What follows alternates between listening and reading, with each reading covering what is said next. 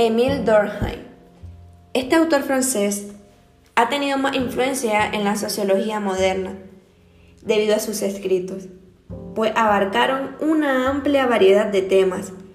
Tres de los principales fueron la importancia de la sociología como ciencia empírica, el ascenso del individuo y la formación de un nuevo orden social. Por último, las fuentes y naturaleza de la autoridad moral en la sociedad.